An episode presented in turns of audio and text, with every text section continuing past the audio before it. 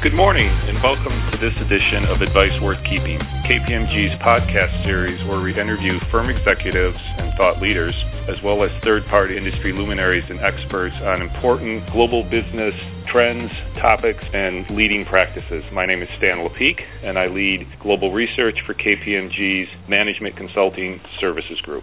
And I'm pleased to have back with us again today Mr. Randy Wiele. Randy is a managing director in the U.S. firm. He is part of the shared services and outsourcing advisory practice. And we're here today to talk about general trends in terms of information technology and business process outsourcing. So, Randy, thanks for joining us again here today on Advice Worth Keeping. So, what I'd like to talk about today, some of the fundamentals. So, there's a lot of talk in the market around robotics process automation, cognitive automation. In the U.S., there's a lot of talk around the impact of immigration reform from the new administration and what that will mean to the use of shared services and outsourcing. But I think what's important to recognize is that for a lot of firms, particularly get into the more exotic types of process automation. It's an interesting topic and it's something they're looking at. It's not really the bulk of their focus. So, what I'd like to talk about with you today, Randy, is what are some of the basics in terms of making outsourcing successful? We've heard a lot about what's coming next in the future, but if you look at your client base and the firms you're dealing with, what are some of the issues today relative to outsourcing in general and what you would advise them to focus on to make sure they have success with their efforts today? All of our clients are interested in the things that you've talked about, digital labor and so forth, but most of them have some foundational outsourcing agreements in place. And after a few years, they tend to, to become frustrated and, and dissatisfied. And, and we see the pendulum swinging back and forth between sourcing and insourcing every few years. And we've looked at that, and the answer to why that's happening is it's generally due to a misalignment between the expectations of the sourcing and the sourcing model used. And we want uh, clients to have a fair amount of flexibility as they look at sourcing. We don't think that one approach to sourcing works in every situation within a client's business, and there should be a lot of variation and flexibility in that model. But because of that, the expectations and operational approaches can vary significantly depending on that model. And that can be the source of a lot of the confusion and the conflict and the dissatisfaction. What we really want to ensure in, in sourcing between a client and a service provider is that there is alignment between the sourcing model and the expected result. So, Randy, firms have been doing outsourcing for, in some cases, many, many years. In terms of their satisfaction or their ability to align their expectations with the reality of the engagement, are firms just not figuring out how to do that? Or is it a scenario where what they're undertaking with their third party service providers continually gets more complex, either from the, the standpoint of the services and scope or what's the overall scope of the arrangement. So are, are firms just not progressing, or is it that they're continually raising the bar as to what constitutes success with their efforts? Probably a little bit of both. Certainly, the sourcing market and the services market is a lot more complex than it was 10 or 15 years ago. Around that time, we started talking about something called managed services, looking for a definition of managed services. I think most people would say that it's a commercial agreement to deliver an outcome. And that's true. A managed service isn't, in fact, expected to deliver a business outcome. But we think it actually goes quite a bit deeper than that. All services are designed to deliver an outcome of one form or another. Even a simple staff augmentation model is expected and intended to deliver an outcome. So the concept of managed services and calling that an outcome-based model tends to oversimplify the model and hide the potential issues. And in fact, it's the details that are very important, and there must be strict alignment between the service provider and the client. So we look at five key things when trying to make that alignment in an outsourcing relationship. Uh, there are staff, the location, the methods, the tools, and most importantly, the end-to-end management responsibility.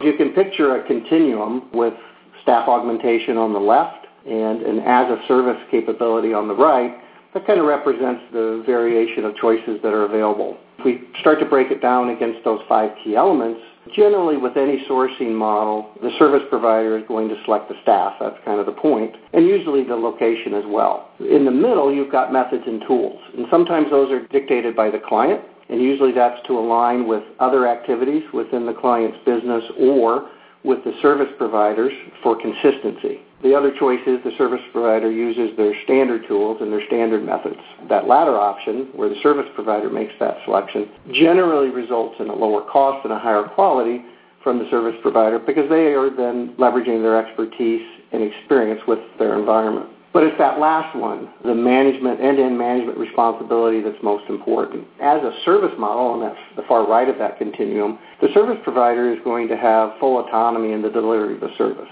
But from there, there's many, many variations. And if the management responsibility is shared between the service provider and the client, we would generally call that co-sourcing. But if the client has too much control, then there isn't really much of a managed service, and the result is closer to the staff augmentation model. And that's the issue where we see the most conflict and the most issues when sourcing has gone wrong, and that is the client ends up managing the managed service. That can either be due to a service provider failure, failure to properly manage the environment, or also often a client's desire to retain control. But in either case, it's disastrous, the intent of the sourcing, because again, there's a mismatch and a misalignment of the expectation of the result and the sourcing model used or the execution of the sourcing model.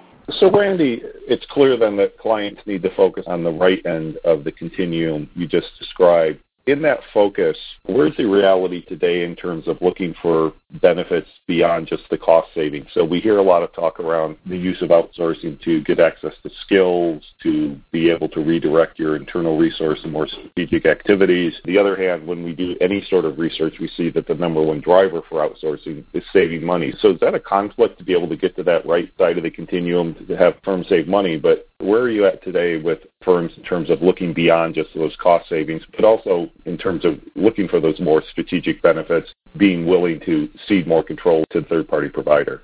The far right of that spectrum is where you'll see the highest degree of savings and generally the least amount of risk because it's a leveraged platform and one that's been invested in by, by the service provider and many other clients. It's a standard environment. And so, again, that's where the majority of the savings are.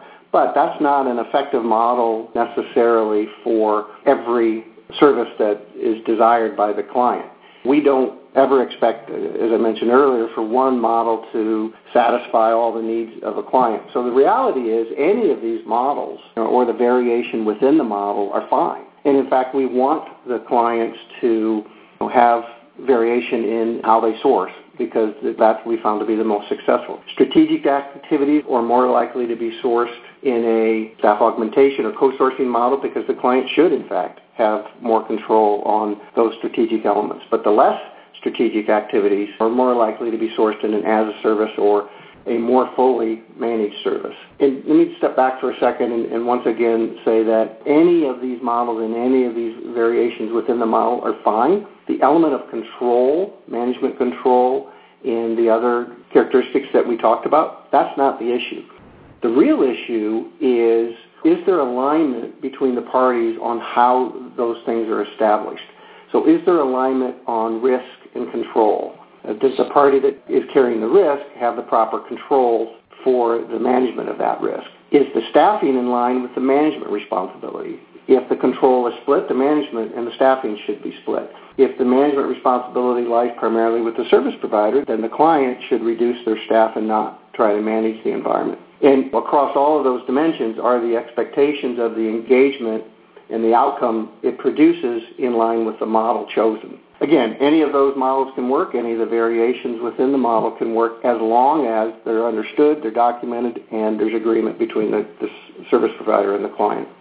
So, Randy, if any of the models are applicable given circumstances, how does an organization go through determining what works for them? You talk about the alignment between the client and the service provider, but how do organizations need to focus on alignment internally? So, if there are some constituents who are looking to save money, others are looking to access skills and talent, others who may have different motivations, what's your advice for the client to first align themselves internally and then look at alignment with provider in terms of the context of the engagement?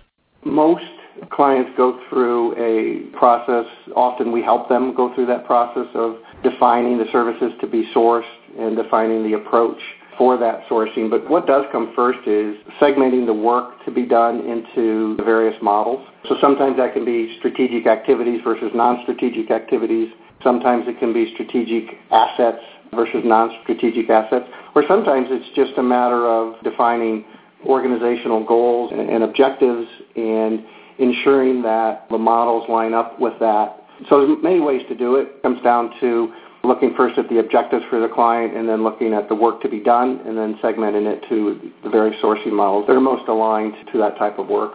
To wrap up then, it sounds like outsourcing is alive and well, but some of the challenges organizations face are not new, but they require some of the basics of what you just described in terms of internal alignment and then alignment with the service provider. It Looks like firms still have some lessons to learn, but are making progress and at the same point are getting more complex in terms of the scope of their initiatives and what the benefits are that they're looking for. So anything to add to wrap up?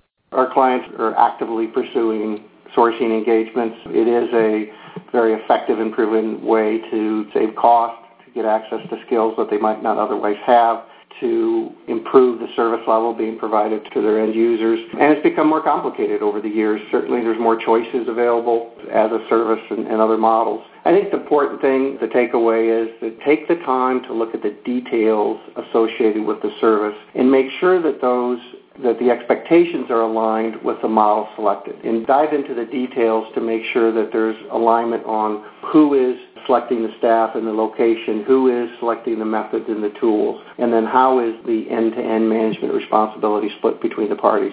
That we found to be the most important characteristics for ensuring success down the road. Randy, as usual, great advice. So thank you for your time here today, and I'm sure our listeners appreciate your insights on this. We'll have to get you back again to talk about this in the next level of detail. Thanks for your time today.